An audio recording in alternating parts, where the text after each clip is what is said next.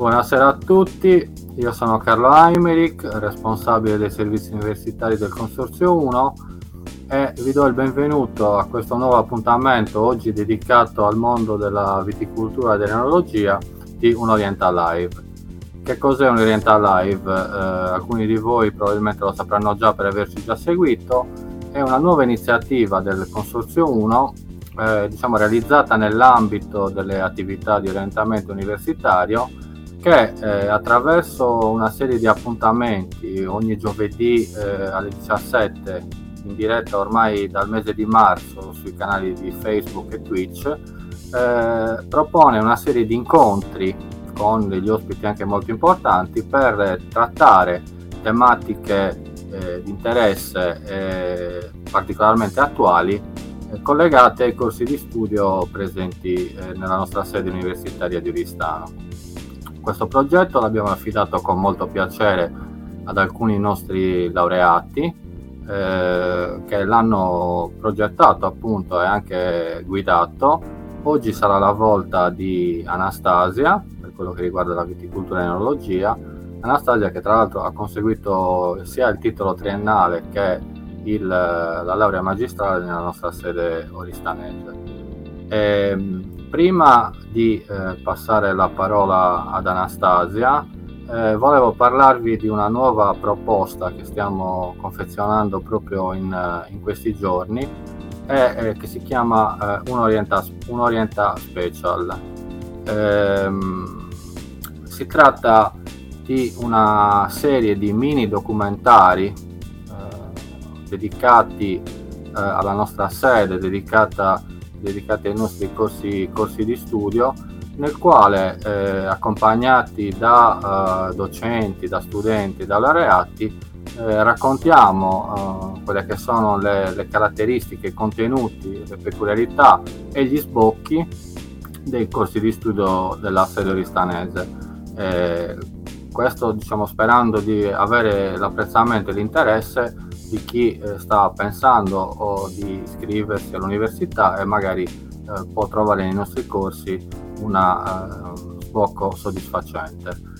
E adesso stiamo vedendo in questo momento le immagini dell'ultimo video che abbiamo pubblicato la settimana scorsa dedicato a, eh, al corso di viticoltura e enologia. Qui c'è la nostra laureata eh, Emanuela eh, ripresa nella sua azienda e eh, proprio in questi giorni eh, il nostro Michele Salaris e la nostra Paola Faedda che diciamo, coordinano questa iniziativa stanno, hanno, stanno realizzando eh, il video dedicato alla laurea magistrale in qualità e sicurezza dei prodotti alimentari che potrete trovare a breve online dove si possono trovare questi video nella nostra diciamo, playlist un Orienta Special sulla pagina sul canale YouTube del Consorzio 1.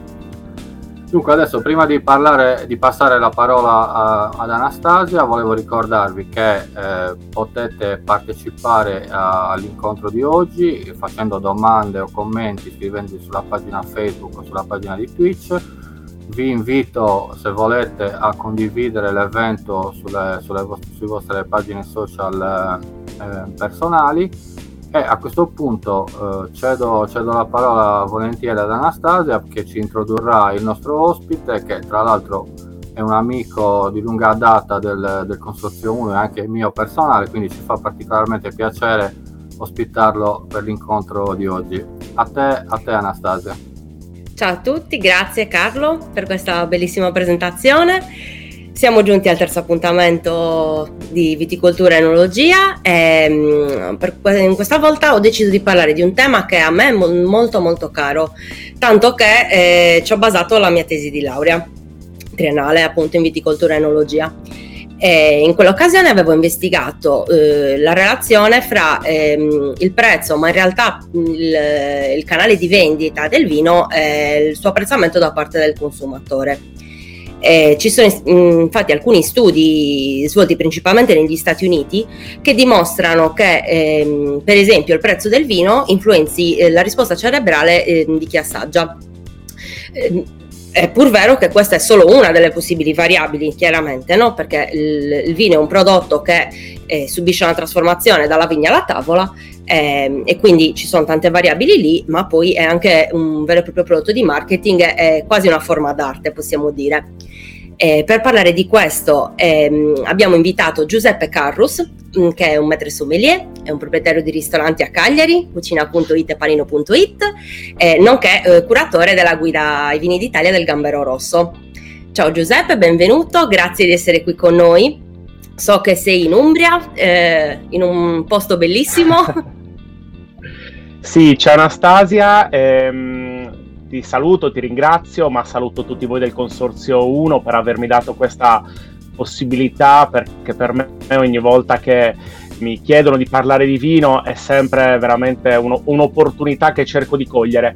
Sì, in effetti mi trovo in Umbria, nell'Orvietano, eh, sto girando col Gambero Rosso Channel eh, un, un, bel... Um, un bel programma in sei puntate che andrà in onda fra un mesetto circa e ora mi trovo immerso in un bel allevamento di capre. Eh, ehm, quindi vi, vi, vi, dico anche se, se la connessione non sempre stabilissima eh, potrebbe essere per esatto ha proprio adesso allagato infatti se la connessione non è okay. stabilissima potrebbe essere per quello certo allora, io volevo partire eh, appunto da quello che ha accennato in presentazione, no? Eh, quindi, nella tua opinione, eh, quanti eh, i fattori esterni, come appunto eh, anche l'estetica dell'etichetta, la fama del vino eh, o il suo prezzo, possano incidere sull'esperienza di assaggio che un consumatore magari non esperto fa?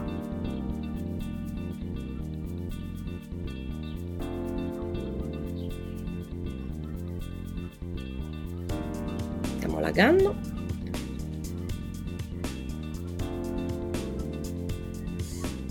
in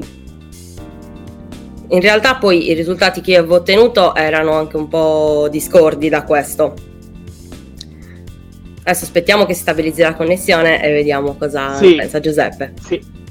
Ok, ho sentito, interrompimi tu se mh, mm, dovessi perdere la connessione. Dunque, ho sentito la prima parte della domanda mo- in maniera molto chiara ti dico che eh, eh, eh, il vino non deve essere considerato, a mio modo di vedere, come nessun altro prodotto materiale. È vero che fa parte della cultura materiale, ma eh, lascerei solo cultura.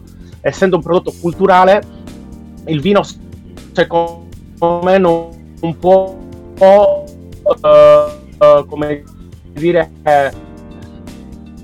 eh, non, non, possiamo basarci eh, eh, riguardo il suo prezzo per, per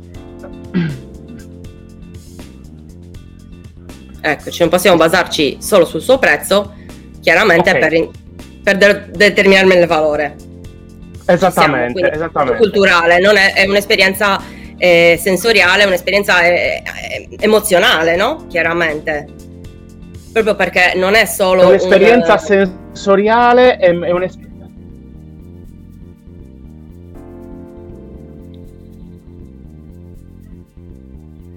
è un'esperienza emozionale, un'esperienza sensoriale. È detto proprio bene, i sensi sono tutti coinvolti. Questo significa che eh, noi pensiamo al vino solo al nostro naso perché ne sentiamo i profumi e al nostro palato perché ne sentiamo il gusto ma eh, sono molto importanti le orecchie, per esempio, perché il vino non può essere, non può prescindere dalle storie di chi lo ha fatto. Eh, sono molto importanti gli occhi, non solo per guardare un'etichetta, ma anche per vedere eh, le vigne da cui quel vino è stato prodotto. Eh, è molto importante il tatto, che non viene mai preso in considerazione, però noi il vino molte volte, a, a partire dalla cosa più semplice, noi il vino eh, riusciamo eh, a sentirlo anche a livello tattile, perché quando entra nella nostra bocca ci dà una sensazione tattile prima di tutto, prima ancora dei suoi profumi. E poi riguardo l'etichetta, pensate anche lì a livello tattile quante,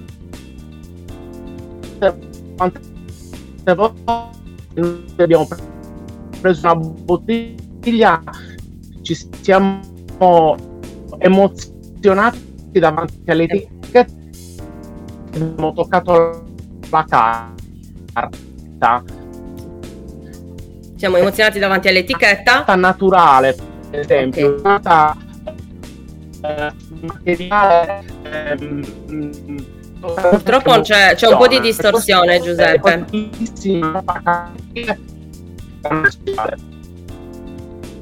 C'è un po' di distorsione, dobbiamo riprovare. C'è da dire, eh, sì, forse Giuseppe ha avuto un attimo un problema, sta tornando. Ecco, eccolo, eccoci, finalmente.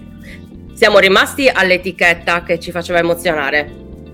Sì, anche lì ho, detto, ho, ho, messo, ho, messo, in evidenza non solo la vista dell'etichetta, ma anche il livello tattile dell'etichetta.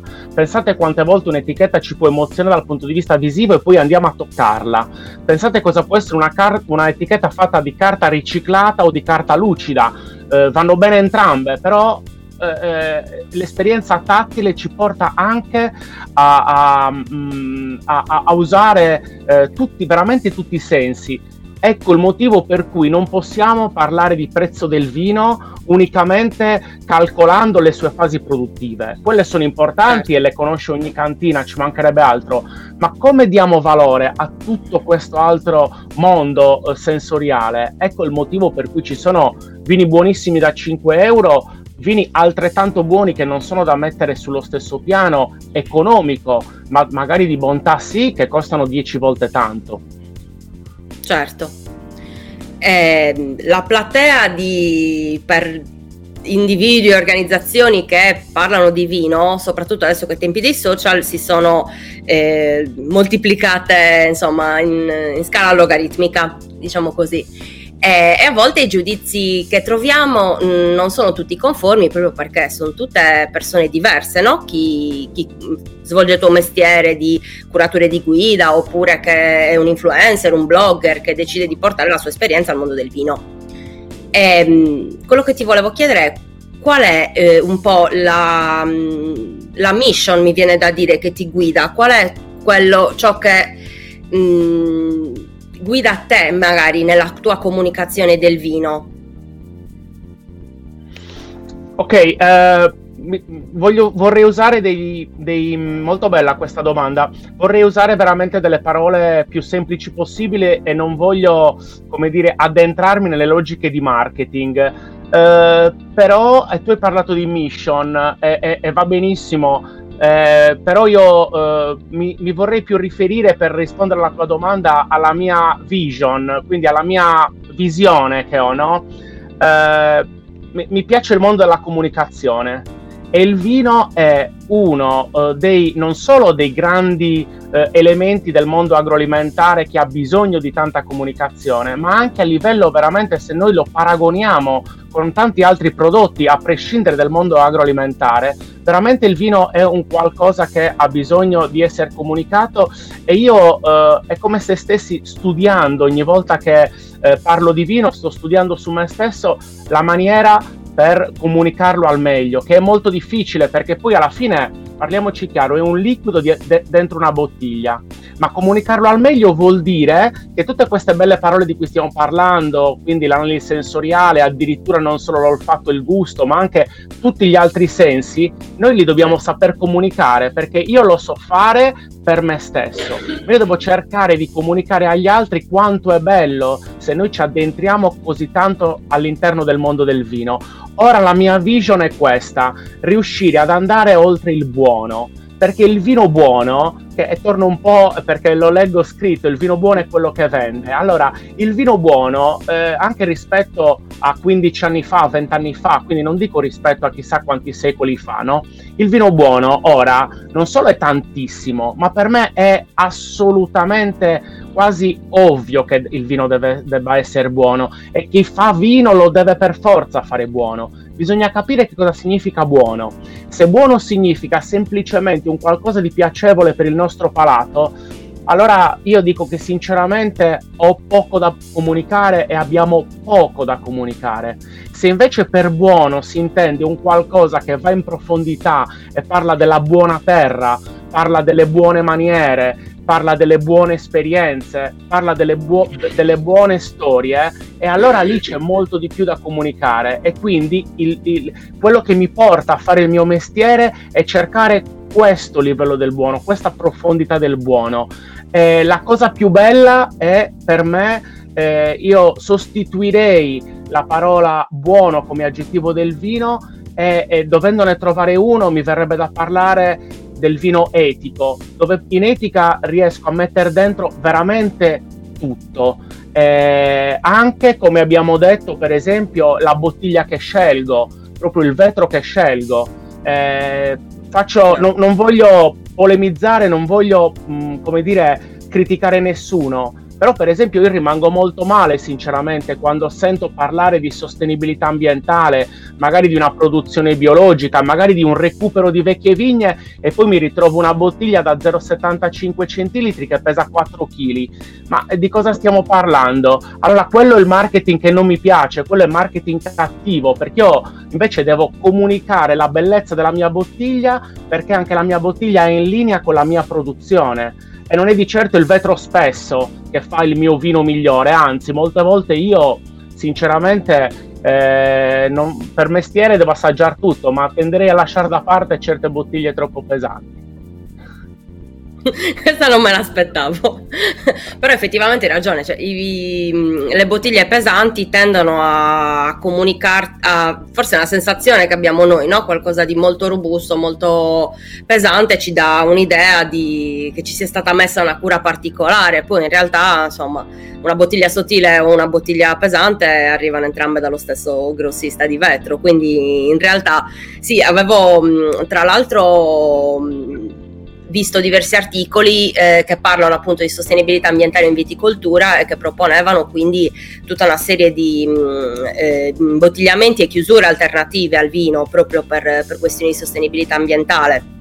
E quindi a partire da bottiglie più leggere come standard imposto a livello addirittura europeo, ma mh, mm, capita anche che, che, chi ha parlato di vino in lattina, chi ha parlato di eh, chiusure diverse, no? non, non, più il classico tappo di sughero, superare il, il tappo di sughero, mi viene in mente eh, il, il, tappo in bambù che fanno adesso, ma anche il tappo Stelvin, quindi il tappo a vite, certo. diciamo, sostanzialmente. Certo. Ehm, certo. Quindi eh sì, effettivamente, insomma, se, se, si vuole comunicare una certa etica professionale, eh, bisogna essere fedeli in tutti i passaggi, altrimenti si rischia di apparire un po' come greenwashing, diciamo. Bravissima. Eh, un... Questa domanda te la chiedo perché, eh, insomma, mi non voglio dire, cioè sembra presen- presuntuoso dire che mi piacerebbe seguire il po' le tue orme però eh, questa è proprio personale di domanda.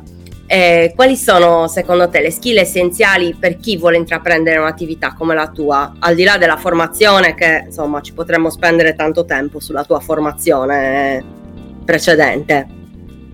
Allora, lasciamo perdere quindi anche un'altra cosa perché è, è, è abbastanza ovvia e lo diciamo sempre tutti, eh, oltre alla formazione ovviamente la passione la citiamo ma la lasciamo un attimo da parte perché senza quella non si fa assolutamente niente, o meglio si possono fare tante cose ma le si fanno giusto perché qualcuno ha imposto qualcosa, giusto perché la società magari ha imposto qualcosa e non si arriva secondo me da nessuna parte, non nel vino ma in nessun altro mestiere. Eh, quindi detto questo, quindi lasciando da parte formazione e passione, io eh, ritengo che uno non debba mai perdere, eh, e, e, torniamo un po' al, al, al, discorso di prima, non deve mai perdere un approccio molto molto laico e non ideologico. Ok? Eh, mi è venuto in mente quando tu, per esempio, mi parlavi del vino in lattina, no? Ecco, uno che ha de- appena detto della bottiglia pesante magari rabbrividisce di, di fronte al vino in lattina, Assolutamente no, e ti dico perché. Io dietro voglio sentire quale pensiero c'è. Se c'è un pensiero buono, e torniamo lì, buono inteso come profondità di pensiero, come un qualcosa di ragionato, come un qualcosa che eh, fa parte no? eh, del mio, della mia esperienza, della mia cultura, eh, di, di, di, del mio percorso, benvenga veramente tutto, assolutamente tutto. E io, che, che, che sono dall'altra parte, perché io non sono un produttore di vino, eh, che eh, sento le belle storie da raccontare, che mi raccontano, ecco, io sono molto contento quando sento un pensiero, no? Però devo essere molto, molto laico nell'approccio. Non mi devo assolutamente, come dire, affidare all'ideologia, anche perché le ideologie, sinceramente, le posso utilizzare nella mia vita privata, perché la mia vita privata, io scendo nella mia cantina e vi dico la verità, io di alcune zone non ne ho di vini, di altre zone sono pieno. E, e ovviamente non vi dirò di, quali, di quale zone la mia cantina certo. è piena. però questo per dire che lì è ovvio che c'è un qualcosa di ideologico perché c'è un qualcosa anche di più personale. Ma per chi vuole fare questo mestiere è la laicità e quindi sentire i, i, grandi comunicatori prima di tutto, ma non voglio dire che io sia un grande comunicatore, voglio dire che questo è quello che ogni volta mi ripeto, i grandi comunicatori prima di comunicare ascoltano perché non c'è nessun comunicatore bravo se il, quel comunicatore non ascolta. Ecco, io voglio ascoltare, ascolto tutto e ascolto anche magari qualche storia che all'inizio può sembrare no, un po' discorde da quelle che sono le mie idee, però ascolto con molta, molta, molta calma e ascolto veramente tutto senza ideologie e ripeto con tanta laicità, per poi ovviamente assorbire quello che le persone mi raccontano, quello che un territorio mi racconta, quello che una bottiglia mi racconta e poi a quel punto ricomunicarlo. Mi arrabbio moltissimo perché noi stiamo dando adesso al consumatore un'idea eh Eccoci, stiamo, stiamo interrompendo. Cioè, la connessione sta un attimo mancando. Eh, eh,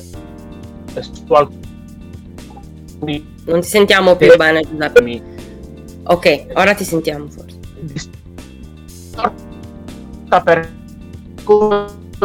C'è ancora distorsione.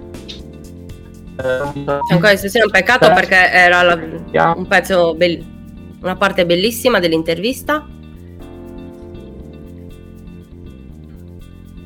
Ok, Giuseppe sta tornando fra poco.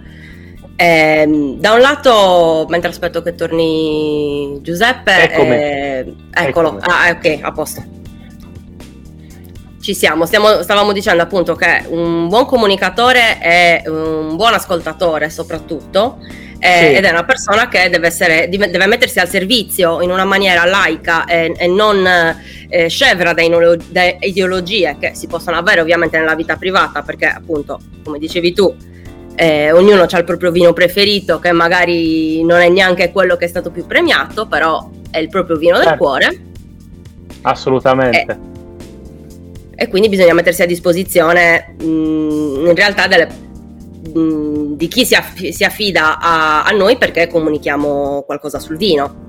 Certo, guarda Anastasia, se mi, mi permetti, passo un po' alla mia vita da, da come hai detto tu, no? da titolare di, di, di, di locali, sì. no? mi chiedono ovviamente qualcosa di come io costruisco la mia carta dei vini, no?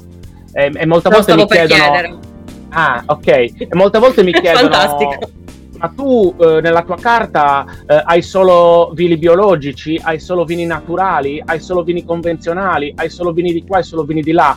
Ecco, già io, eh, è ovvio che io poi la spiego, le spiego le motivazioni, però il, il, il, il, cliente che mi chiede questa cosa qua, che io non posso accusare, mi chiede una cosa secondo me che fa capire quanto noi, mi ci metto anch'io, stiamo comunicando una parte del vino, perché stiamo andando a far sì che il consumatore stesso sia ideologicizzato da noi. Allora, invece, qual è la domanda eh, che, io, che io farei? Il pensiero che c'è dietro una carta dei vini non può essere quello, scegli quello, scegli quello, scegli quell'altro. Per esempio, noi abbiamo abbandonato, parliamo tanto di territori del vino, ma allora perché non parliamo, per me i vini, i grandi vini, sono i vini territoriali, punto esprimere un territorio lo si può fare in tantissime maniere, non è che vuol, vuol dire questo che devono avere quei profumi eh, o, o, quel, o, quel, gusto o, o, quel grado alcolico, no? Ecco, eh, mi piacerebbe parlare in questo senso in maniera più profonda. Io non, non so neanche cosa significa veramente fare un vino naturale, convenzionale, eh, biologico, biodinamico, o meglio, lo so benissimo, ma sono approcci che non possono diventare aggettivi del vino. Ok? Certo. Quindi io quando, cosa dico? Io la mia carta dei vini l'ho fatta secondo che, quelle che sono le mie esperienze personali.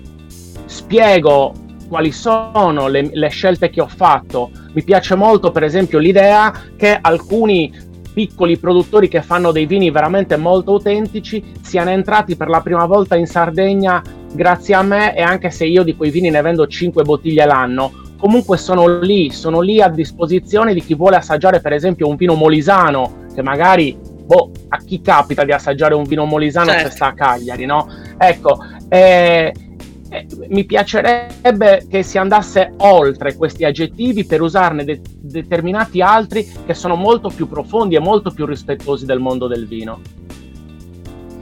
Sì, a, eh, a proposito, mm, mi viene in mente una domanda che non avevo in scaletta, ma che eh, hai parlato del fatto che i, i, i, vini che generalmente prediligi sono vini territoriali, no? che quindi esprimono il loro territorio. Eh, mh, mm, pensi che eh, i vini magari a forte vocazione internazionale, ok, quindi magari di vitigni che non sono strettamente tipici del territorio, perché capita anche in Sardegna, no? il panorama è dominato dai vitigni regionali, però eh, esce fuori l'occasionale Merlot, l'occasionale Syrah, eh, quindi con vitigni internazionali che hanno poco a che fare col territorio. Pensi che possano mh, esprimersi territorialmente anche quelli? O, che, o secondo te è più una... cioè parlavi proprio più di vitigni regionali, diciamo, o di denominazioni regionali?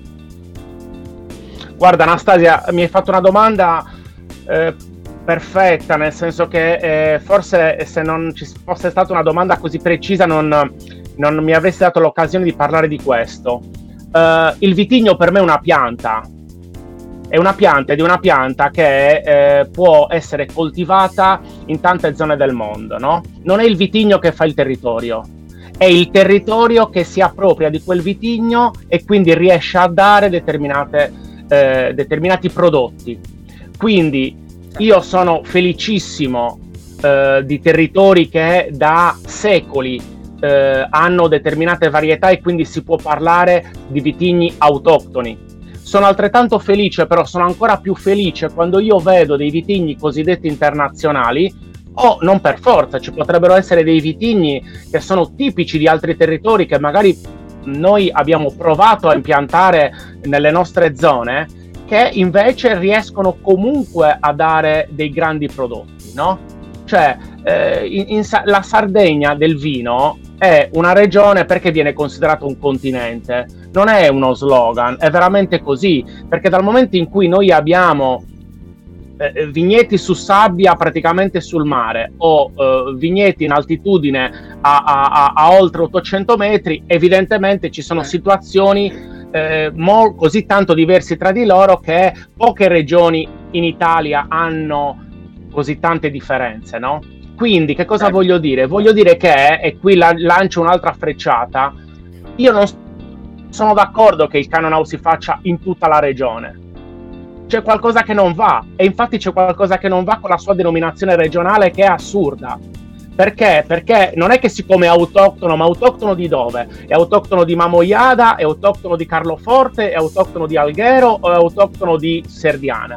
Non lo so, magari sta, cresce molto bene da ottimi risultati diversi in tanti territori della Sardegna quindi le denominazioni di origine devono servire proprio a evidenziare e valorizzare i territori del vino, ok? Ma magari certo. ti dico anche che ci sono delle zone dove il canonau non ci sta a fare nulla, quindi non può essere autoctono di tutta la Sardegna, che tra l'altro ricordiamo è la terza regione per estensione d'Italia. Ok, allo stesso tempo, però, Anastasia, ci sono determinati vitigni cosiddetti internazionali che a parte che vengono piantati in Sardegna da decenni e poi hanno dimostrato appunto nei decenni di crescere molto molto bene e di dare eh, de- dei vini che se confrontati con gli stessi vini prodotti dalle stesse varietà sono molto diversi perché? Certo. Perché il terroir non è solo il vitigno. Il terroir, riassumendolo, sono il vitigno o i vitigni il territorio inteso come suoli, come microclima, come escursioni termiche, come tante cose, e più ovviamente la mano dell'uomo, non, non dimentichiamola. Quindi per me, concludendo, sono più tra virgolette tradizionali, non userò la parola autoctono, ma sono più tradizionali dei boh, Cabernet Sauvignon in determinate aree che il Canonau stesso in altre aree. Ecco, se uno ha un approccio ideologico dice o Canonau o autoctono o nulla. Se uno ha un certo. approccio laico invece un, è, è, è anche molto più aperto, tutto qua. C'è da dire che poi, can- proprio, sì, proprio il canone audio autoctono, nel senso, eh, non, che sia all'octono, per carità, non, non, voglio dire che sia stato portato, anche perché per quello ci vorrebbe, insomma, sono affermazioni difficili da, da far tornare, però è, è, autoctono di tante parti il canonau, no? Abbiamo nel registro delle varietà ehm, sono iscritti diversi biotipi, quindi eh, c'è un cannonau che sarà un cannonau della Sardegna, ma che eh, diventa sinonimo di Tokai Rosso, che diventa sinonimo di Grenache, che diventa sinonimo di Garnaccia, quindi siamo ehm, insomma è più difficile definire autoctono in questo senso. Un vitigno che poi trova grandissime espressioni eh, anche fuori dalla Sardegna anzi probabilmente espressioni insomma, che sono diventate famose anche prima del Canonau. E, ehm, e allo stesso tempo insomma, il, i vitigni internazionali ehm, non sono sempre da demonizzare o perché c'è chi li demonizza ma non so, mh, mm, eh, devono essere valorizzati nel giusto contesto mh, mm, culturale e, e viticolo a proposito. E in questo momento Giuseppe ha un attimo un problema con la connessione ancora. E, eccoti, tornato, perfetto. Ho fatto un po' un cappello al, um, a tutto quello che, che, abbiamo detto, no? Appunto, che quindi l'autoctono eh, per il canonau, insomma, può, sembrare, può suonare anche un po' strano perché ce ne sono tante altre varietà eh, che sono sempre Canonau, fondamentalmente biolo- geneticamente sono Canonau, ma poi sono espressione di diversi territori, no? come il Tokai Rosso o il, certo. o il Grenache. E, ehm, a proposito di questo, invece, ti volevo chiedere ehm, cosa pensi eh, insomma, di iniziative, di creazioni di. Ehm, di vini nuovi all'interno delle denominazioni o, appunto di, mh, mm, di, denominazioni nuove, no? Adesso mi viene in mente, ha fatto scalpore per esempio il Prosecco Rosé. Come, mh, mm, come ti sei accostato, diciamo, al, a queste novità? Come, come, le, come le affrontate? Guarda, eh, non, non, voglio eh, entrare in merito al, al, al, al, Prosecco Rosé, ma semplicemente perché devo dirti la verità, eh, preferisco parlare eh, di una, de- di, una denominazione dopo che ne ho assaggiato i suoi prodotti e quindi essendo nuovissimo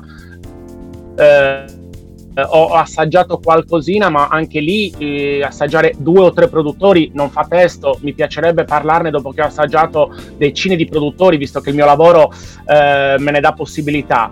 Eh, riguardo invece la creazione di, di nuove denominazioni, ma è fondamentale. È fondamentale per il semplice fatto che è, è, evidente che il vino va avanti, ma è, è, il vino va avanti perché vanno avanti le persone, perché vanno avanti i pensieri, perché vanno, va avanti un, un certo tipo di mentalità, di approccio. Poi attenzione, ci sono tanti modi di andare avanti, molte volte si usa appunto la metafora eh, del, del, del, del, crostaceo, del gambero rosso, non dell'azienda in cui lavoro, ma di un animale che torna indietro anziché andare avanti, evidentemente.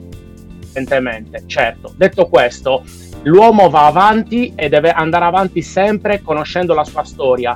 Quando va avanti conoscendo la sua storia, crea un'ulteriore storia. Non a caso si dice sempre che, come dire, è quello che è, è, è la tradizione di oggi potrebbe essere un po', come dire, eh, vista in, in, chiave, in, chiave, innovativa. Anche 30 anni fa hanno innovato e ora magari quella, quell'innovazione lì per noi è tradizione, no? Quindi questo è, certo. fa sì che è il mondo che si evolve. Io ho fatto studi linguistici, eh, rimasi affascinato quando si...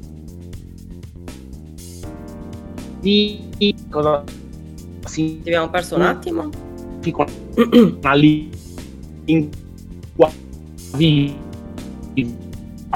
non ti sentiamo più. lingua viva si evolve. Infatti, non ti riusciamo a sentire.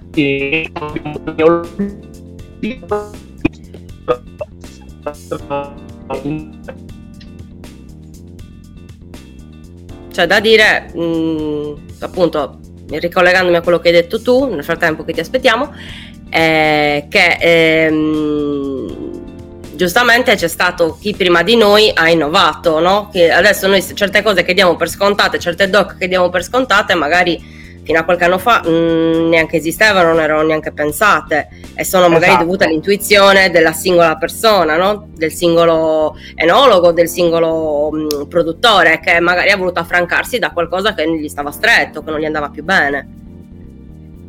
Esatto. Ora, eh, l'enologia moderna ci ha fatto capire che eh, alcuni, eh, quello che un po' ho detto prima, che alcuni vitigni, che alcune varietà si comportano in maniera diversa, ma non se andiamo a 200 km, magari anche se andiamo in un vigneto accanto. Quante volte un viticoltore ci ha detto in questo crinale eh, prevalgono le argille, in quest'altro crinale, sto inventando, eh, tanto per fare un esempio, prevalgono le sabbie e i miei vini danno sensazioni diverse, eppure sono sempre io che li vinifico, le varietà sono quelle quelle. Ora, le denominazioni di origine devono servire ovviamente a mettere in evidenza queste differenze. Denominazione di origine vuol dire nome dell'origine, nasce dal fatto che noi chiamiamo il vino col nome dell'origine. Non a caso i grandi vini del mondo si chiamano prevalentemente col nome della loro origine. Io molte volte provoco nelle mie lezioni dico eh, il Canonau è DOC e tutti mi dicono sì e io dico no attenzione il Canonau è un vitigno, Canonau di Sardegna è DOC perché il nome dell'origine è la Sardegna. Eh, molte certo. volte uno non bada uh, a, questi, a questi piccoli dettagli. Ora, che cosa voglio dire? Voglio dire che l'innovazione deve servirci per capire che queste micro differenze vanno evidenziate attraverso i micro territori che noi abbiamo e non deve essere assolutamente una guerra di campanili se no non facciamo nulla ma non è neanche possibile dire al consumatore perché un messaggio sbagliatissimo guarda sinceramente che tu fai a nord, a sud, in alto, in basso, su sabbia, in montagna. Il nostro è tutto Canonau sostanzialmente, è tutto Vermentino, è tutto Monica, è tutto Moscato, perché gli stiamo dicendo che il terroir in Sardegna non esiste. E stiamo comunicando il nostro vino. E, e invece non è così.